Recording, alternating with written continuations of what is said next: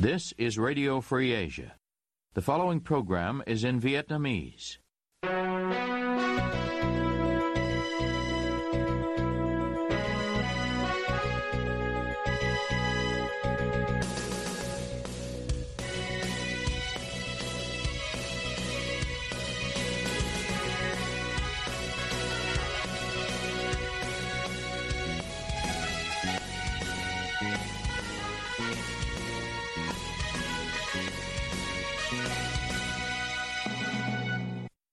Đây là Đài Á Châu Tự Do, phát đi từ thủ đô Washington, D.C., Hoa Kỳ. Toàn ban cùng Nguyên Lam xin kính chào quý thính giả.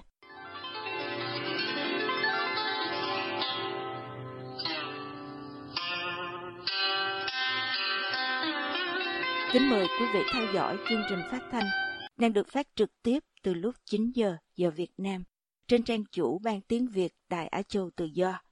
Mở đầu cho chương trình phát thanh hôm nay, mời quý vị đến với bản tin chi tiết. Công an thành phố Hà Nội thông báo kết thúc giai đoạn điều tra đối với blogger Nguyễn Lân Thắng, đồng thời chuyển hồ sơ đề nghị Viện Kiểm sát thành phố truy tố ông với cáo buộc làm, tàng trữ, phát tán hoặc tuyên truyền thông tin, tài liệu, vật phẩm nhằm chống nhà nước Cộng hòa xã hội chủ nghĩa Việt Nam theo Điều 117 của Bộ Luật Hình sự.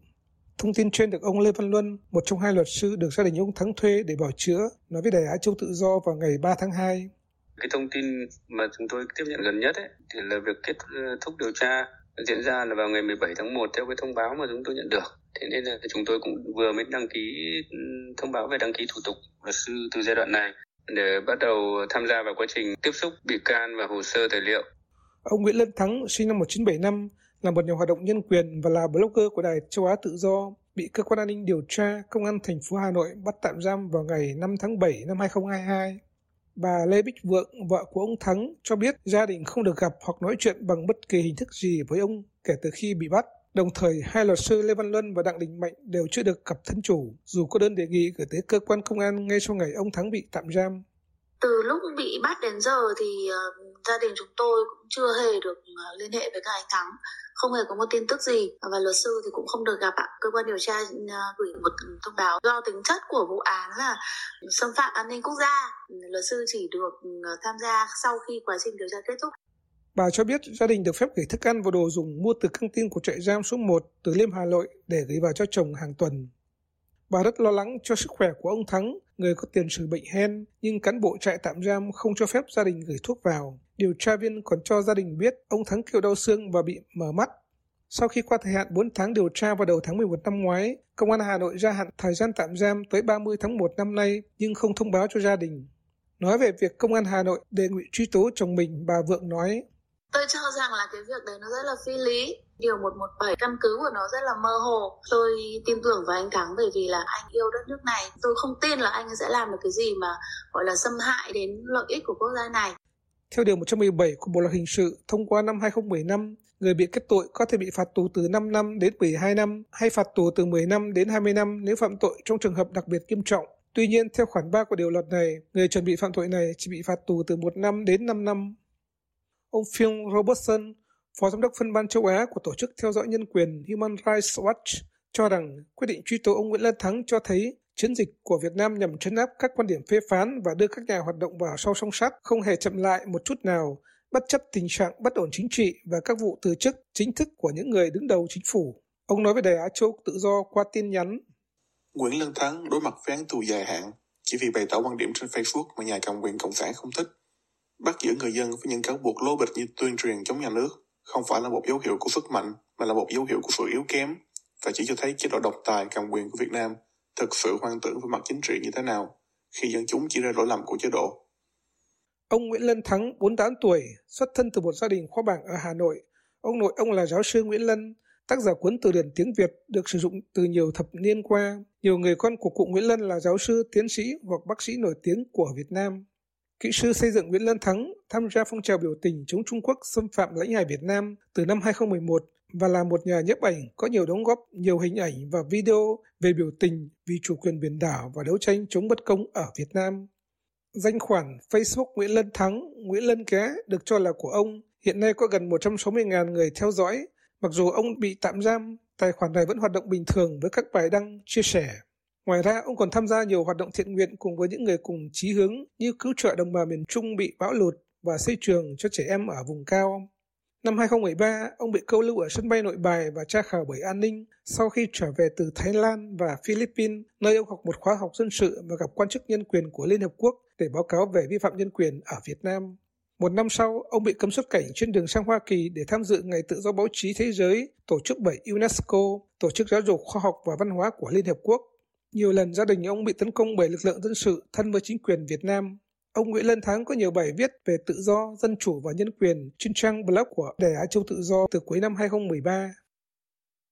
Nguyên Viện trưởng Viện Nghiên cứu và Phát triển SENA Nguyễn Sơn Lộ vào ngày 2 tháng 2 vừa bị Cơ quan An ninh Điều tra Bộ Công an bắt tạm giam sau khoảng 6 tháng có quyết định khởi tố về tội lợi dụng các quyền tự do dân chủ, xâm phạm lợi ích của nhà nước,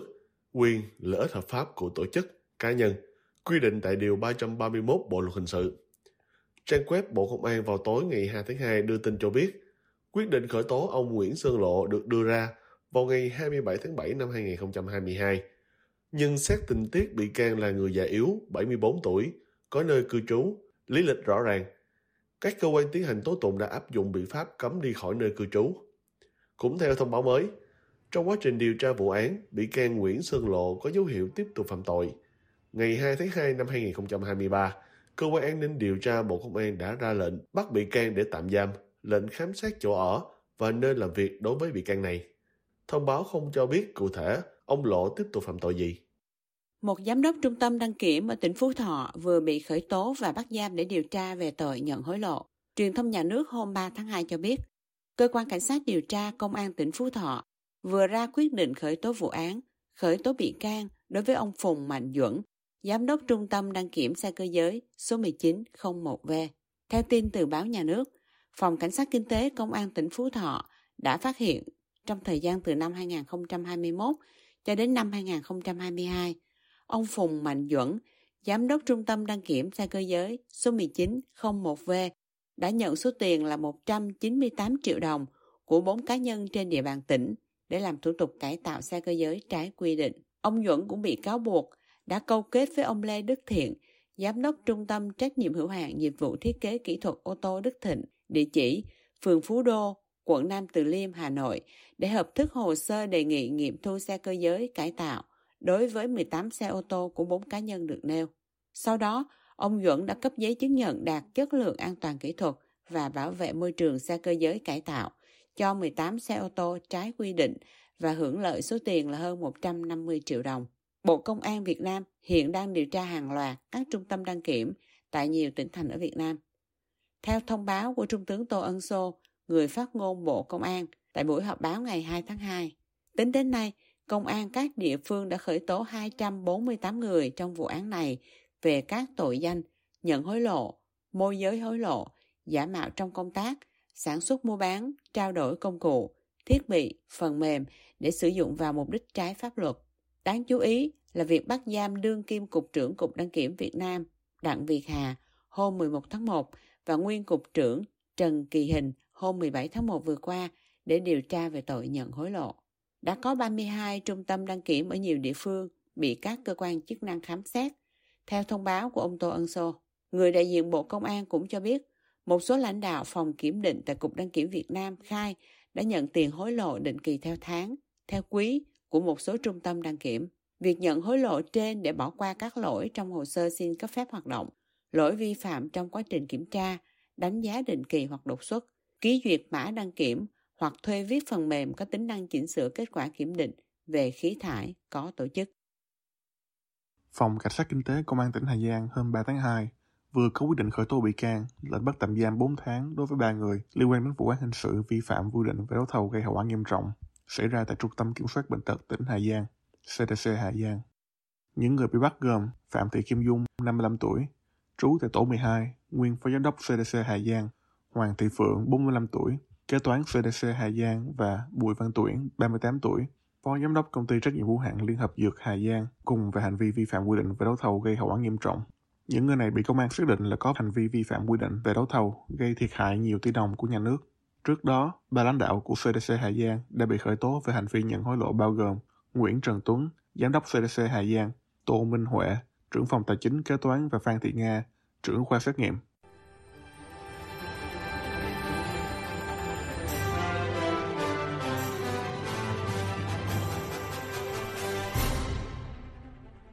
Quý thính giả đang theo dõi chương trình phát thanh của Đài Á Châu Tự Do.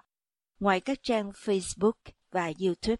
quý vị cũng có thể đón nghe các chương trình phát thanh của đài qua vệ tinh Intelsat 17 băng C ở 66 độ Đông và vệ tinh 19 băng C ở 166 độ Đông. Tiếp nối chương trình, thưa quý vị. Là bài bình luận của Cao Nguyên, đối ngoại Việt Nam có gì thay đổi sau biến động nhân sự tối cao? Ở Việt Nam, chính sách đối nội, đường lối đối ngoại đều do Bộ Chính trị quyết. Vậy thì việc ông Chủ tịch nước Nguyễn Xuân Phúc và Phó Thủ tướng Thường trực Phạm Bình Minh bị loại khỏi Bộ Chính trị sẽ tác động như thế nào đến các chính sách đối ngoại của Việt Nam trong thời gian tới? Giáo sư Carl Thayer, chuyên gia Úc về Việt Nam và vấn đề Biển Đông, trả lời RFA qua email cho biết khuôn mẫu và mục tiêu trước mắt về chính sách đối ngoại của Việt Nam đã được đặt ra tại Đại hội Đảng Toàn quốc lần thứ 13 diễn ra hồi đầu năm 2021.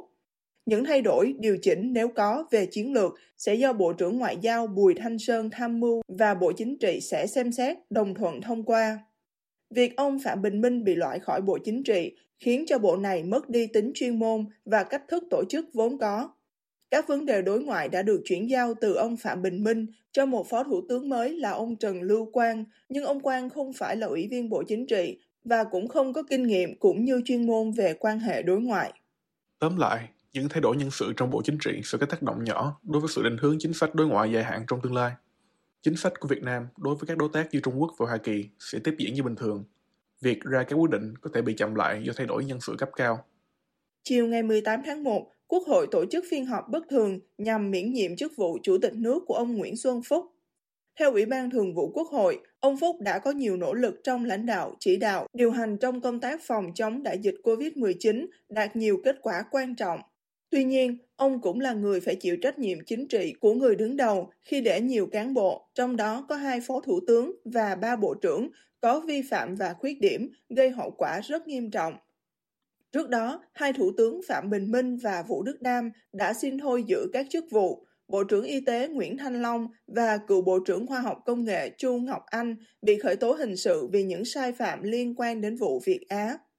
Ông Vũ Xuân Khang, nghiên cứu sinh tiến sĩ ngành an ninh quốc tế tại Đại học Boston, trả lời RFA rằng chính sách đối ngoại của Việt Nam, đặc biệt là đối với các nước lớn như Mỹ, Trung sẽ không có gì thay đổi trong thời gian tới. Mặc dù Bộ Chính trị đã mất đi hai thành viên, đặc biệt là nhà ngoại giao kỳ cựu Phạm Bình Minh, chính sách đối ngoại của Việt Nam sẽ không có gì thay đổi. Ông lý giải, an ninh của Việt Nam phụ thuộc nhiều vào Trung Quốc, do Trung Quốc là nước lớn và là láng giềng vĩnh cửu. Do vậy, Việt Nam luôn ưu tiên quan hệ với Trung Quốc và bất kỳ thay đổi lớn nào trong quan hệ Việt-Mỹ đều có yếu tố Trung Quốc. Điều này không phải vì các nhà lãnh đạo Việt Nam ưu tiên ý thức hệ hơn quyền lợi quốc gia hơn ai hết, bất kỳ nhà lãnh đạo nào cũng mong muốn đất nước mình không xa vào một cuộc chiến có thể tránh được. Do đó, duy trì cũng như ưu tiên quan hệ Việt Trung luôn là ưu tiên số một của ngoại giao Việt Nam. Theo ông, kể từ sau khi Liên Xô tan rã, Việt Nam đã trung thành với phương châm 4-0, tức là không tham gia liên minh quân sự, không liên kết với nước này để chống lại nước kia, không cho nước ngoài đặt căn cứ quân sự hoặc sử dụng lãnh thổ Việt Nam để chống lại nước khác, và không sử dụng vũ lực hoặc đe dọa vũ lực trong quan hệ quốc tế. Phương châm này có nguyên nhân cốt lõi là từ áp lực của Trung Quốc. Bắc Kinh không bao giờ muốn Hà Nội ngã theo một cường quốc nào khác như là cách mà Hà Nội đã làm với Liên Xô trong giai đoạn từ năm 1978 đến năm 1991 và đe dọa an ninh biên giới phía nam của nước này. Do đó, Trung Quốc sẽ sẵn sàng đặt áp lực tối đa lên Việt Nam nhằm giữ cho Hà Nội ở vị thế trung lập. Bù lại, Việt Nam cũng hiểu được tầm quan trọng của quan hệ hữu hảo với Trung Quốc, nên tất cả các lãnh đạo Việt Nam từ năm 1991 cho đến nay đều đồng thuận theo đường lối đối ngoại không ngã về phe nào. Dù ai làm lãnh đạo đi chăng nữa thì áp lực của Trung Quốc là không thay đổi và do vậy chính sách đối ngoại của Việt Nam cũng sẽ không có chuyển biến lớn. Việt Nam vẫn sẽ tiếp tục duy trì đối thoại với Trung Quốc trên Biển Đông nhằm tránh xảy ra xung đột không đáng có, Việt Nam cũng mong muốn củng cố mối quan hệ đang lên với Mỹ, nhưng cần phải lưu ý là Hà Nội chỉ ngã về phe Mỹ một khi Trung Quốc tỏ ra quá hung hăng và các biện pháp ngoại giao đã hoàn toàn thất bại. Giáo sư Carl Thayer nhận định với RFA hôm 17 tháng 1 rằng những cái tên sáng giá thay thế chức chủ tịch nước từ ông Phúc có thể là Bộ trưởng Công an Tô Lâm hay Bộ trưởng Quốc phòng Phan Văn Giang hay có thể là Thường trực Ban Bí thư Võ Văn Thưởng. Họ đều là những nhân vật tương đối xa lạ trên trường quốc tế. Chủ tịch nước Việt Nam sẽ đại diện cho đất nước trong quan hệ với các quốc gia khác. Các cuộc họp ở cấp nguyên thủ quốc gia sẽ được lên kế hoạch chặt chẽ với các tuyên bố chung đã được thông qua trước đó bởi bộ máy hành chính. Do đó, theo giáo sư người Úc, dù ai ngồi vào ghế chủ tịch nước thì họ cũng chỉ là những diễn viên phải diễn theo vở kịch đã được sắp đặt sẵn của Bộ Chính trị mà thôi. Chủ tịch nước chỉ giống như một diễn viên đọc lời thoại của mình trong một vở kịch do người khác viết. Không có chỗ cho Chủ tịch nước Việt Nam được làm việc tự do và thúc đẩy các sáng kiến mà chưa được Bộ Chính trị thông qua. Theo giáo sư Jonathan Linden, một nhà nghiên cứu về Việt Nam, khi trả lời hãng tin AFP, đánh giá rằng sự thay đổi mạnh mẽ về nhân sự lãnh đạo thượng tầng cũng đặt Việt Nam vào tình thế rủi ro. Bởi vì hiện nay, quốc gia độc đảng này chỉ còn lại rất ít người nắm giữ các vị trí quyền lực cấp cao mà có kinh nghiệm và năng lực trong quan hệ đối ngoại, đặc biệt là đối với Hoa Kỳ và châu Âu. Những người vừa bị mất chức nằm trong nhóm lãnh đạo cao nhất của đảng và có khuynh hướng theo chủ nghĩa quốc tế hơn. Tuy nhiên, họ đã mắc phải những sai lầm lớn trong việc thực thi công quyền. Giáo sư Jonathan London nói với AFP rằng, Tôi nghĩ điều đó thực sự đáng tiếc cho Việt Nam, cho lãnh đạo đất nước và các vấn đề đối ngoại nói riêng vào thời điểm này, rằng họ đã mất đi những người có năng lực đã được chứng minh. Trên trường quốc tế, theo giáo sư Jonathan, Việt Nam đang phải đối mặt với nhiều vấn đề. Một mặt nhu cầu của Việt Nam trong việc tiến tới mối quan hệ đối tác một cách chiến lược, nhưng mặt khác, với sự thay đổi nhân sự đột ngột này, những người mới sẽ chưa thể quen với các loại quan hệ và đàm phán quốc tế. Hiện Phó Chủ tịch nước Võ Thị Ánh Xuân được bổ nhiệm giữ quyền Chủ tịch nước cho đến khi Quốc hội bầu ra Chủ tịch nước mới.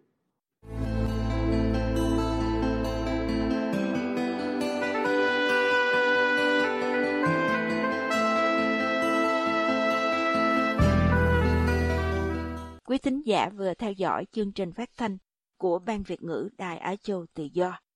Ứng dụng tin mới RFA trên điện thoại thông minh và podcast cũng có thể giúp quý vị theo dõi các chương trình tin tức thời sự bằng video hay audio của Đài Á Châu Tự Do. Quý vị quan tâm đến chương trình, xin gửi email về địa chỉ vietweb avong rfa.org. Toàn ban cùng Nguyên Lam cảm ơn quý vị đã đến với chương trình và hẹn gặp lại quý vị vào chương trình ngày mai. You have been listening to Radio Free Asia.